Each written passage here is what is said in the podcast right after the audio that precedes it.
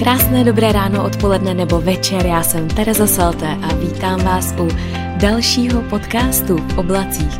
Tentokrát bude tenhle díl o tom, jak vybíráme Williamkovi školu, jak se v tom trošku potácíme, zmítáme a jak vlastně vůbec nevíme. A možná právě tenhle podcast by měl pomoct i mně utříbit si priority, podívat se na to z jiného úhlu pohledu a možná, když vám to budu vyprávět, tak třeba společně přijdeme na to řešení, co je vlastně to nejlepší rozhodnutí.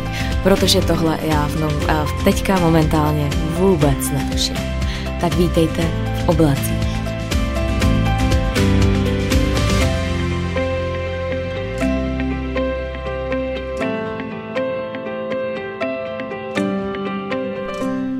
Tentokrát jsem zvolila jinou metodu a sedím tady v ložnici, mám všude otevřený okna, protože je nádherný nedělní den.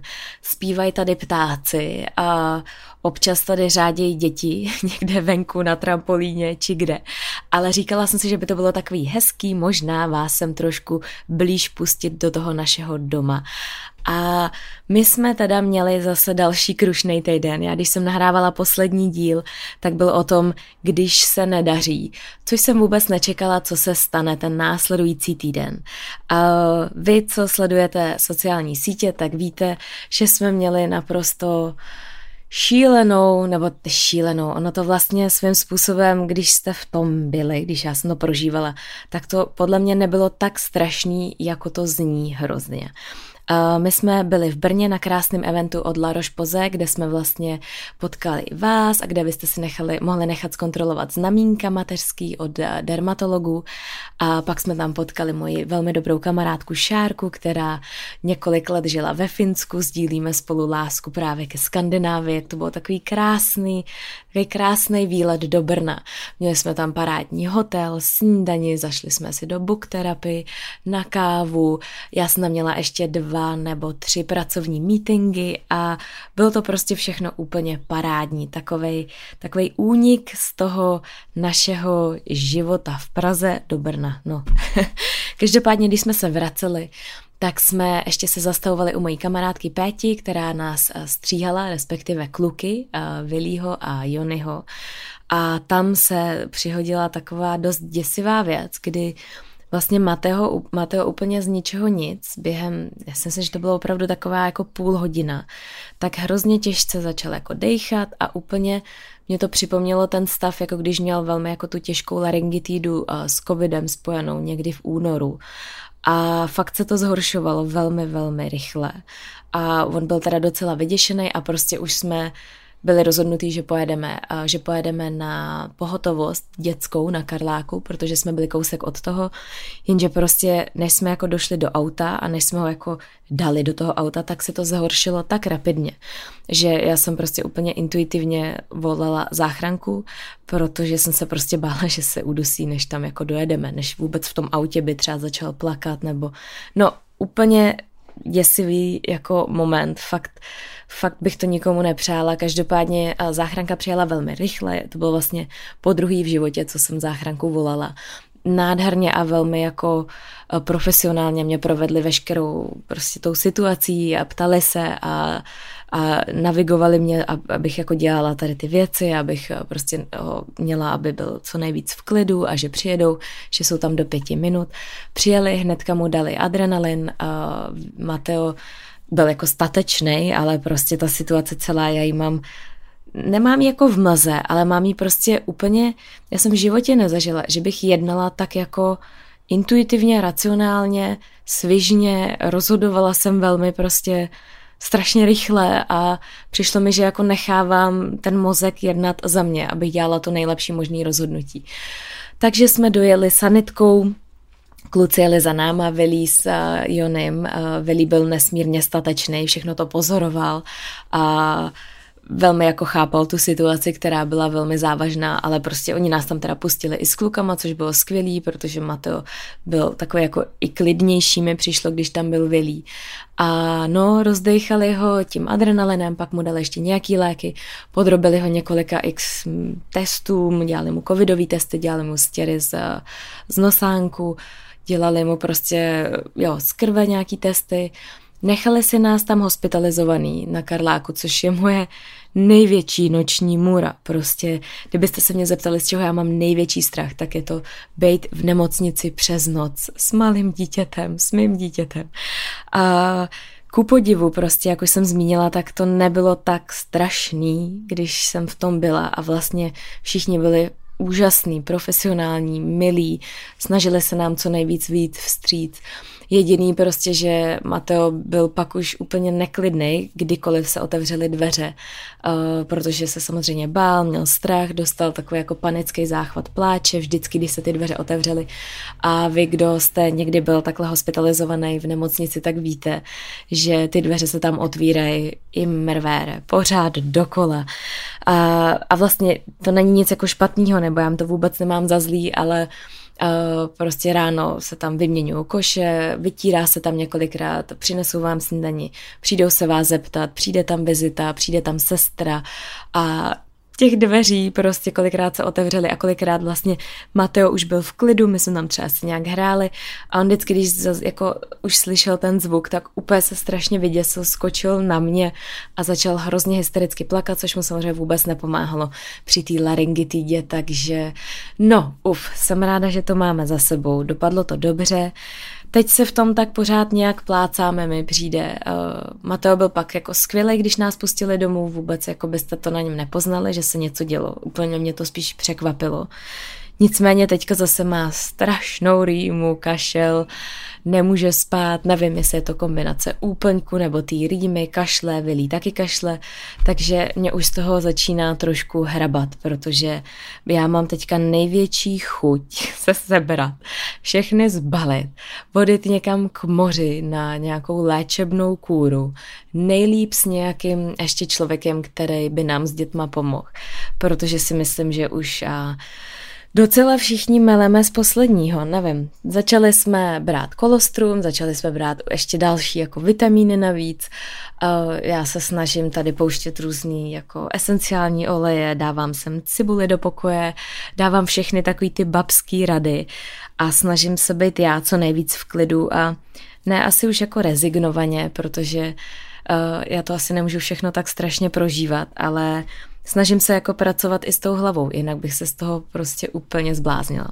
Samozřejmě pomáhá, že je venku krásně, že je sluníčko, že mám Jonyho, který teda klobouk dolů pořád drží takovej ten jako pozitivní tón tady u nás v domácnosti a většinou mě z toho jako vytáhne, protože No, nevím, poslední dobou prostě už je toho nějak hodně a já moc nevím, jak to jako zlomit. Já jsem dokonce přemýšlela, jestli bych si neměla na Instagramu změnit ten můj popisek toho, že se tady proplejtáme životem plným karambolů. Tak nevím, jestli třeba tohle je tam, má tam nějaký zapříčinění, nevím.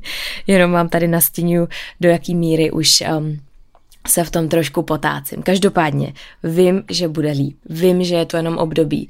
A hlavně vím, že v tom nejsme sami. Vím, že prostě všichni, nebo všichni asi ne, ale hodně lidí, kteří mají doma malí děti, se od toho ledna jako potácejí z jedné nemoci do druhé a už jsou z toho vyčerpaný, unavený a vlastně jsem si říkala, že nejhorší na tom je to, že vy jako naberete ten dech, všechno si tak jako pofackujete doma, připravíte, vyperete, uklidíte, nevím, máte nějaký sociální život, vidíte se s kamarádama a pak do toho zase vlítnete. Jenže když ty nemoce prostě na sebe skoro jako navazujou, tak vy nemáte ten čas se jako nadechnout a a nabrat tu energii. No a pak vás to semele o to víc.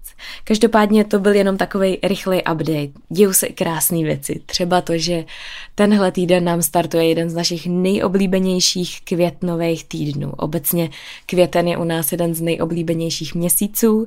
Možná je to tím, že máme oba s narozeniny. Nevím, je to dost možný, že na to má nějaký vliv. Slaví se 17. května, Národní den Norska, který my jsme dneska oslavili už takovým nedělním brančem, který jsem přichystala s Vilím.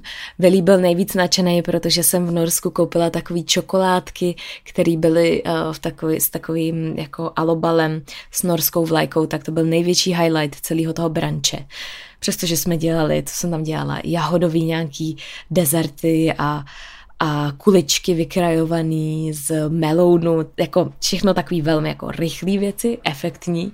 Všude byly norský vlaječky a, a hrála nám krásná hudba, měli jsme šampy k tomu, což je úplně oblíbený, skvělý, takový dětský jako nápoj, uh, šumivý, takový bublinky prostě pro děti uh, z jablečního moštu, takže to, je, to máme vždycky rádi, Vilí, Vilí to má hodně rád, takže ten byl nadšený. Dokonce dostal ochutnat i Mateo, ten byl ještě víc nadšený. Takže i tyhle krásné věci se dějou. Máme příští týden nám přijede sem návštěva Johny nebo brácha, mají naplánovaný, že budou mít takový tři dny golfový tour tak na to se těším. A je to, nebo těším, jo, těším. Já jim to přeju. Vilí v tom období bude na školce v přírodě. Doufám, že do té doby nijak ještě ho nic jako jiného dalšího neskolí, protože se na to těší, my se na to těšíme taky, bude to dobrodružný, pojedou někam do Krušných hor na tři noci, tak jsem sama na to zvědavá, jaký to bude i pro nás, protože to bude nejle, nejdelší doba, co kdy my vlastně s Vilím nebudeme. Ani jeden z nás. No a taky, Ježíš já bych úplně zapomněla, příští týden, příští neděli vám konečně natočím podcast o tom velikánským, fantastickým projektu, který už jde ven, který už budu moct konečně vám prozradit a hrozně se na to těším, protože kolem toho se děje spoustu věcí um, a vlastně je to takový trošku schizofrenní pro mě, že já o tom nemůžu moc jako mluvit, takže na to se moc těším, až vám to prozradím. Strašně jsem zvědavá, co na to budete říkat. Myslím si, že skoro ani jeden z vás netypnul, co to je, takže asi to je něco úplně jinýho, než, než ode mě očekáváte. Každopádně já se na to ohromně těším. A hlavně, pokud vy máte, uh, pokud třeba hledáte práci nebo se na to připravujete, tak bedlivě poslouchejte podcast, sledujte sociální sítě, protože my vypisujeme uh, a teď z hlavy si myslím, že to bude takových sedm nebo osm různých pracovních pozic. Tada, já se hrozně těším, doufám, doufám, že právě třeba někdo z vás teďka poslouchá, kteří se k nám přihlásíte, takže bedlivě poslouchejte příští týden v neděli a já se těším. Teď už se ale pojďme vrhnout na to téma, hlavní téma toho dnešního dílu, kterým je výběr školy. My jsme si s Jonem říkali, že Veškerý životní rozhodnutí, ať už je to, že budeme bydlet tady, nebo v Norsku, nebo budeme bydlet v nějaký uh, jako části Prahy nebo mimo Prahu, tak se právě musí učinit předtím, než Vilí půjde do školy. Protože nám to přijde jako takový veliký závazek toho, abychom ho už pak případně jako z té školy nevyndavali, abychom mu netrhali vazby, abychom ho prostě nějak jako nestresovali nebo aby jsme prostě už měli tady ty věci vyřešený. Nicméně se stalo to, že jsme vlastně se ponořili do výběru té školy a velmi jsme nakloněný mezinárodním školám, ať už česko-britským nebo různým americkým, ale prostě mezinárodním, kde bude určitá kombinace angličtiny a češtiny.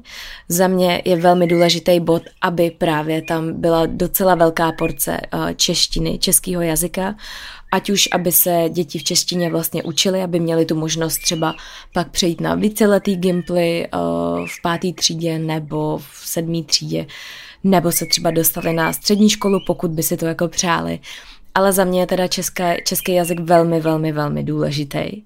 No a my jsme se do toho tak trošku ponořili, říkali jsme si, páni, máme spoustu času, Billy půjde do školy až příští rok, šli jsme se podívat na dny otevřených dveří, ať už do Park Lane, nebo do Prague British International School, na Vlastině, na Kamíku. Um, no, prošli jsme pár takhle jako škol a trošku jsme dostali takovou jako bombu. Uh, jedna z nich byla ta, že Vilí by vlastně, pokud vy, vybereme britskou školu, která jede podle britského vzdělávacího systému, tak Vilí už by údajně nastupoval teďka v září. Což pro nás bylo v ten moment docela veliký šok a říkali jsme si, tak máme rok, děláme to s přestihem a najednou vlastně ten rok úplně se vypařil, zmizel a my máme pár měsíců na to, abychom se rozhodli, jestli teda jo nebo ne. Zároveň um, jsme se taky dozvěděli, což já jsem trošku tušila, ale měla jsem, nevím, asi úplně tím, jak jsem to jako v tom nebyla úplně ponořená, tak jsem to úplně asi jako nedomýšlela do uh, posledních jako konsekvencí. No a to je ten fakt, že vlastně Vilí, protože má český občanství, má tady trvalý bydliště, tak musí splnit český vzdělávací systém, což znamená, že buď může chodit na různé přeskoušení každýho jako půl roku do české základní školy, kde vlastně ti místní učitelky ho budou přeskoušet nebo přeskušovat, bude psát různé testy, bude mít nějaký a, mluvený zkoušky a tak dále a vlastně na konci roku dostane vysvědčení stejně jako každý jiný dítě, který chodí do české základní školy. Nicméně některé ty školy už to mají integrovaný právě v tom vzdělávacím systému, že jsou třeba certifikovaný, jakože co je to certifikovaná česká škola uvnitř britské školy, a takže vlastně ty děti studují školu uvnitř školy, jestli tomu rozumíte. Musí prostě splnit určitý počet českých hodin v českém jazyce, třeba matematiku v českém jazyce, prvouku v českém jazyce a pak vlastně dostanou dvě různé vysvědčení. Takže tohle byla taková druhá bomba, kterou jsem vlastně netušila a říkala jsem si, ty jo, jestli já bych zvládla Velího připravit dostatečně tady na ty zkoušky, které on by vlastně musel absolvovat každýho půl roku, No, ještě bychom se takhle na sebe něco naložili. Což je důležitý říct, že Vilí úplně není nějaký veliký fanoušek češtiny. Uh, Nevidím v tom zatím žádný jako problém, protože Vilí uh, česky rozumí velmi dobře, vlastně všemu. Já na něj mluvím jenom česky. Uh, já mám teda občas ráda takový dost jako prazvláštní slova, který si vymýšlím, takže když jim Vilí nerozumí, tak se zeptá. Nicméně úplně není jako velký vtanda to v tom, aby jako česky mluvil. My občas hrajeme takový jako hry, kdy si řekneme, tyjo, teďka máme 15 minut češtiny a mluvíme jenom česky a toho baví a řekne vlastně téměř všechno. Tím, že nemluví tak často, tak jako je to na něm docela slyšet, ale zase má krásně, vyslovuje ř, to vůbec není žádný problém, r má taky krásný, ale prostě není, není to jako jeho oblíbená aktivita, když to takhle řeknu, ani jeho oblíbený jazyk. Já když se ho zeptám, jaký má oblíbený jazyk, tak vám řekne, že na prvním místě je angličtina, pak je norština, pak je francouzština, pak je dlouho, dlouho, dlouho nic a pak je teprve čeština. Takže já se snažím přijít na to, kde se stala chyba, respektive možná se nikde ani chyba nestala, možná čeština je prostě velmi těžký jazyk a je pro něj mnohem přirozenější mluvit anglicky, tím, že vlastně já s Jonem mluvíme anglicky. Uvidíme, netlačíme ho do ničeho, nemyslím si, že je to cesta, myslím si, že je spíš cesta toho, abychom ho nějak uh, jako pozitivně zapojovali, dali mu nějakou hezkou challenge, nebo ho to prostě bavilo. Třeba ohromně ho baví číst knížky v češtině, takže to se snažíme dělat mnohem víc častěji, než bychom to možná klasicky dělali, ale uh, možná, že prostě ta challenge těch tří jazyků je zatím jako až moc velká pro čtyřletáka, skoro pětiletáka. Ale jenom chci říct, že uh, když vlastně se bavíme o škole a o vzdělání, tak za mě je čeština nádherný jazyk, který bych si fakt moc přála, aby obě moje děti, naše děti, aby česky mluvili. Nemyslím si, že je to nějaký super jako užitečný jazyk. Myslím si, že možná kdyby jsme, kdybych já byla z Francie, Jony z Německa, nebo ze Španělska, nebo z Číny, nebo Bůh ví kde ještě, mm, tak možná jsou to jazyky, které by děti využily mnohem víc než češtinu a norštinu ale o to je to možná zajímavější, exotičtější a uvidíme, jak to vlastně bude. Takže abych se vrátila k tomu výběru školy.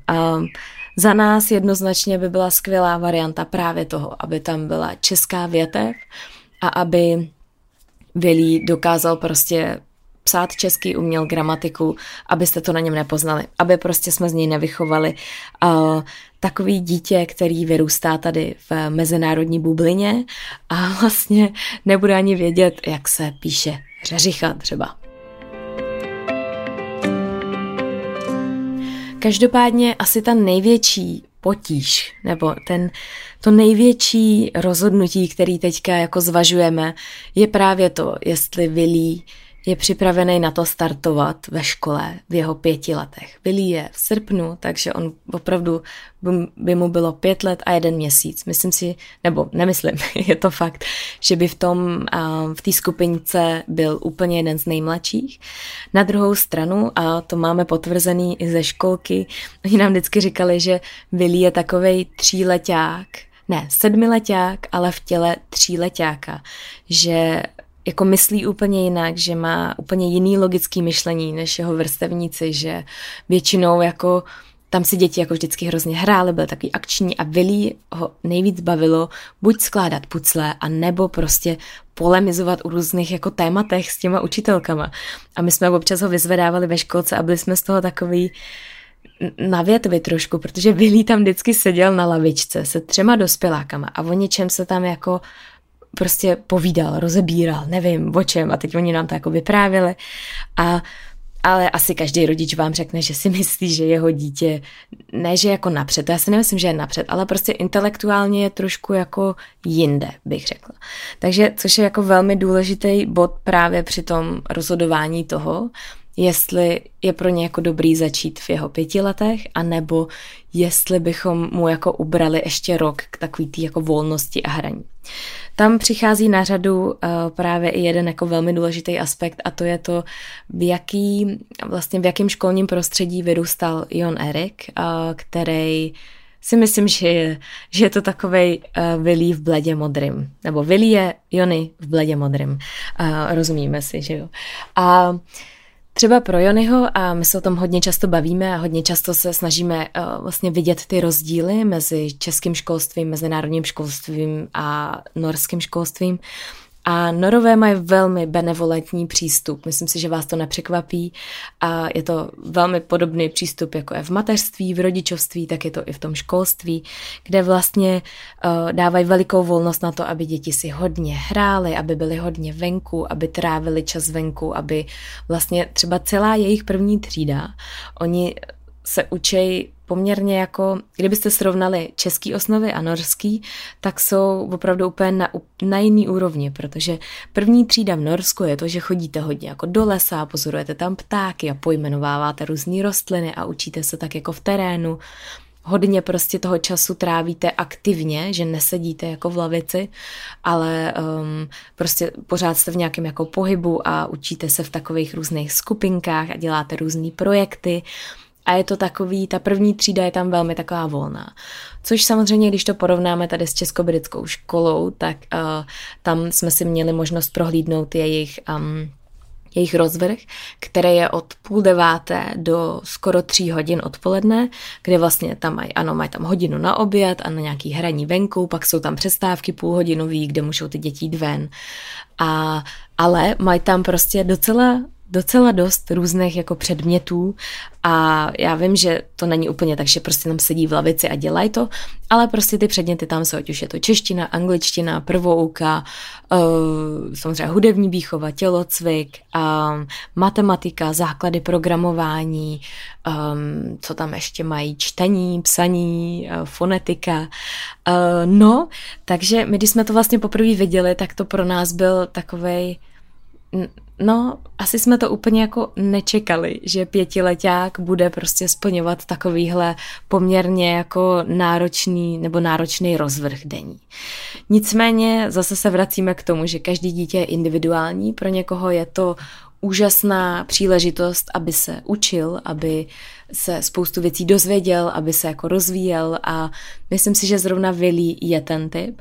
Na druhou stranu pořád někde vzadu v mojí hlavě mi tam běží, ty dítě ještě ten malý kluk, který by si mohl hrát jako venku a, a neřešit nic, ale takhle vám to říkám, jak to je, že my zatím opravdu prostě nevíme. Už nám trošku tíkají hodiny, protože zase by bylo jako fér vůči Vilímu, aby, aby i on se dokázal na to připravit.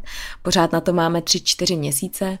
Nicméně to rozhodnutí, až ho uděláme, tak si myslím, že se nám nesmírně uleví, protože už jsme ho jako udělali a zatím si budeme stát a myslím si, že oba s Jonem jsme velmi dobrý v tom, že když už nějaký rozhodnutí uděláme, tak už se jako nevracíme k tomu a pořád to jako není mráme, jestli jsme se neměli rozhodnout jinak.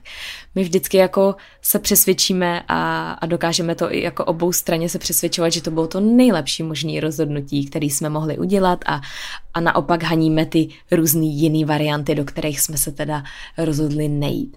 Takže co je vlastně pro nás v té škole důležitý, pro mě je třeba hodně důležitý i, i ten kolektiv dětí. Já jsem dost dlouho žila v takové představě, že děti na mezinárodních školách jsou prostě takový vytržený expati, eh, prostě děti cizinců, který tady žijou v takové bublině a moc úplně jako se nestýkají, nebo prostě je to taková jako bublina uvnitř Prahy, která chodí do různých jiných restaurací nebo prostě žije takový ten svůj jako expatí život. Což uh, jsem byla velmi rychle vyvedená z omylu, že 70% dětí tady na těch mezinárodních školách jsou děti z českých rodin. A my jsme to tam viděli, my jsme mohli přijít přímo se podívat na výuku, mohli jsme se tam zapojit, Vilí tam byl, hrál si tam, pozoroval to, co se tam děje, nesmírně se mu tam líbilo, takže uh, to je třeba takový moje velký prozření, kde já jsem si říkala, ty a když ho jako dáme do nějaký mezinárodní školy, tak za prvý se tam ty děti budou hodně jako točit, což znamená, že se budou jako často stěhovat, protože rodiče jsou na nějakým třeba kontraktu, který jim za pár let vyprší a musí se přestěhovat jinam a tak.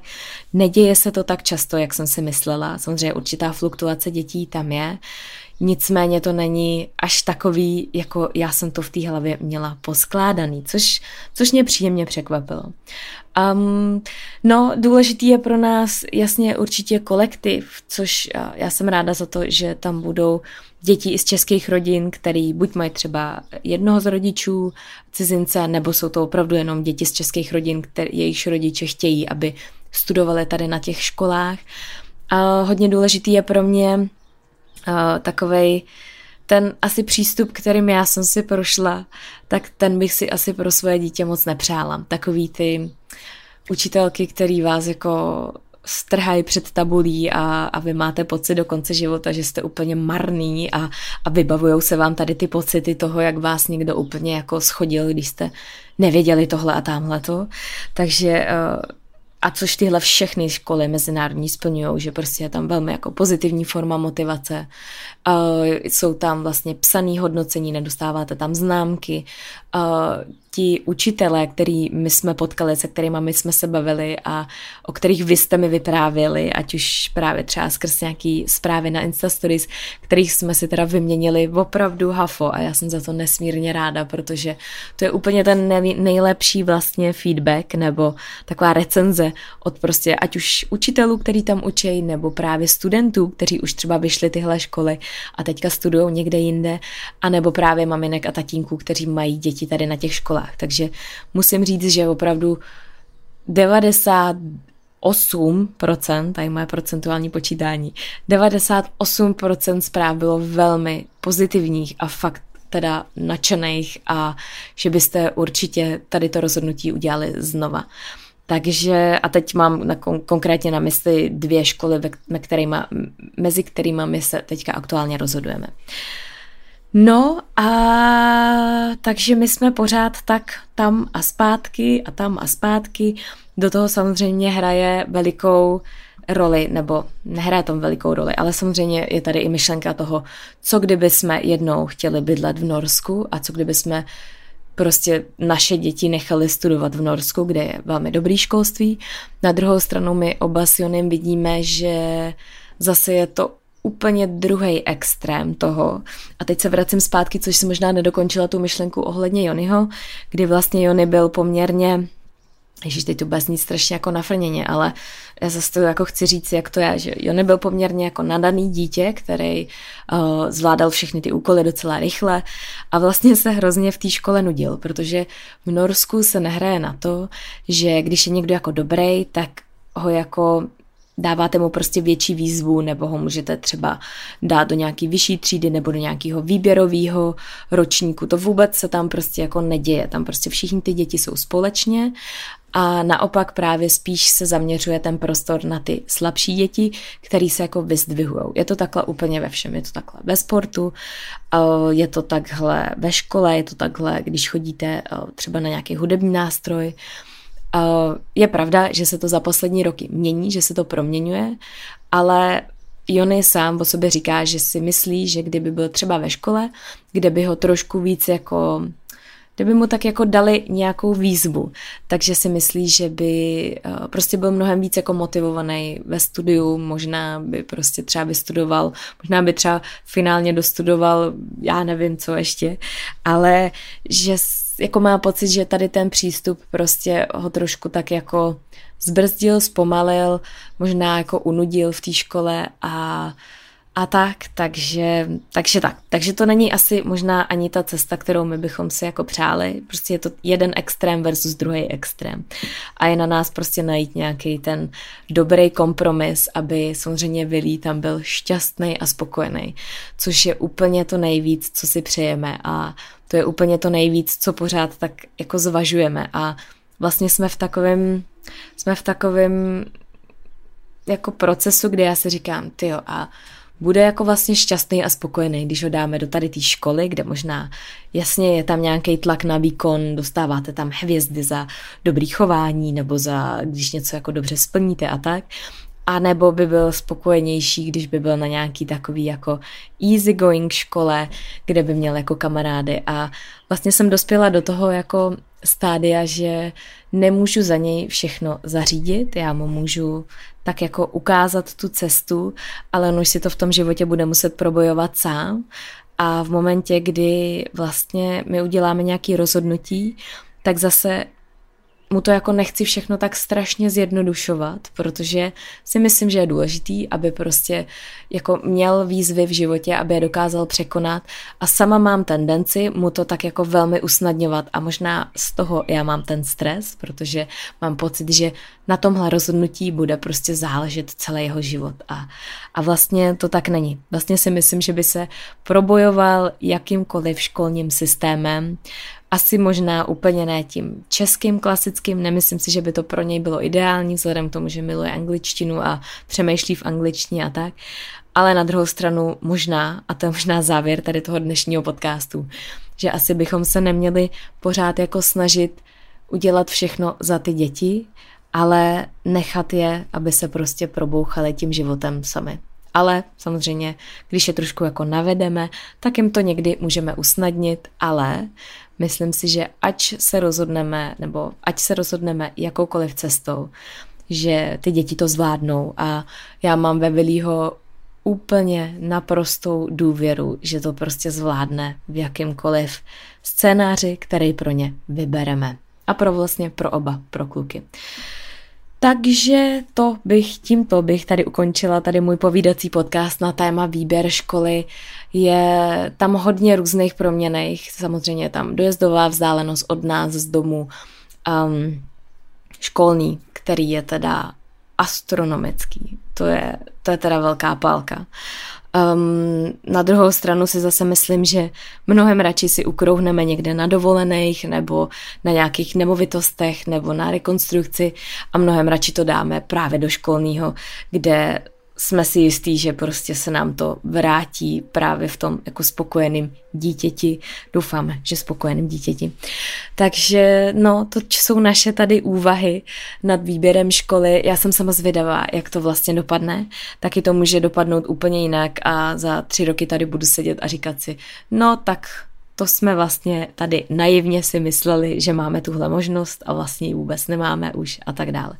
Takže eh, pokud tím procházíte, pokud teďka řešíte výběr školy nebo školky, protože to je taky velký jako rozhodnutí a taky to dítě už pak nechcete vlastně měnit mu kolektiv a tak, tak vám držím palce a možná jestli vám můžu poradit za sebe, možná nechte opravdu mluvit jako vaši intuici a, a to, jak to cítíte a určitě, určitě do toho výběru nechte zapojit vaše děti, ať už takže vezmete do té školy, že si tam budou moc všechno prohlídnout, na všechno se zeptat, že s nima o tom budete mluvit a že vlastně i oni budou součástí toho rozhodnutí. A myslím si, že je hrozně důležitý znát to svoje dítě a vědět, jaký má přednosti, v čemu bude dobře a vy nejlíp prostě víte, jaký to dítě je, jaký typ dítěte je a Myslím si, že tu odpověď všichni známe, akorát to možná někdy trvá trošku díl, než ji v sobě najdeme. Tak já vám moc děkuji za, za to, že jste poslouchali.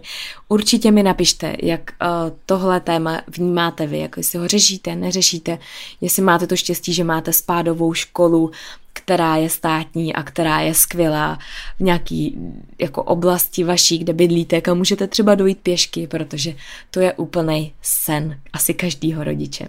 Moc krát děkuju, držte nám palce, já je držím i vám a budu se těšit příští neděli. Nezapomeňte, že to bude ten veliký odkryvací díl tady toho projektu, na který se nesmírně těším, až vám ho budu moci říct. Mějte se krásně. Ahoj.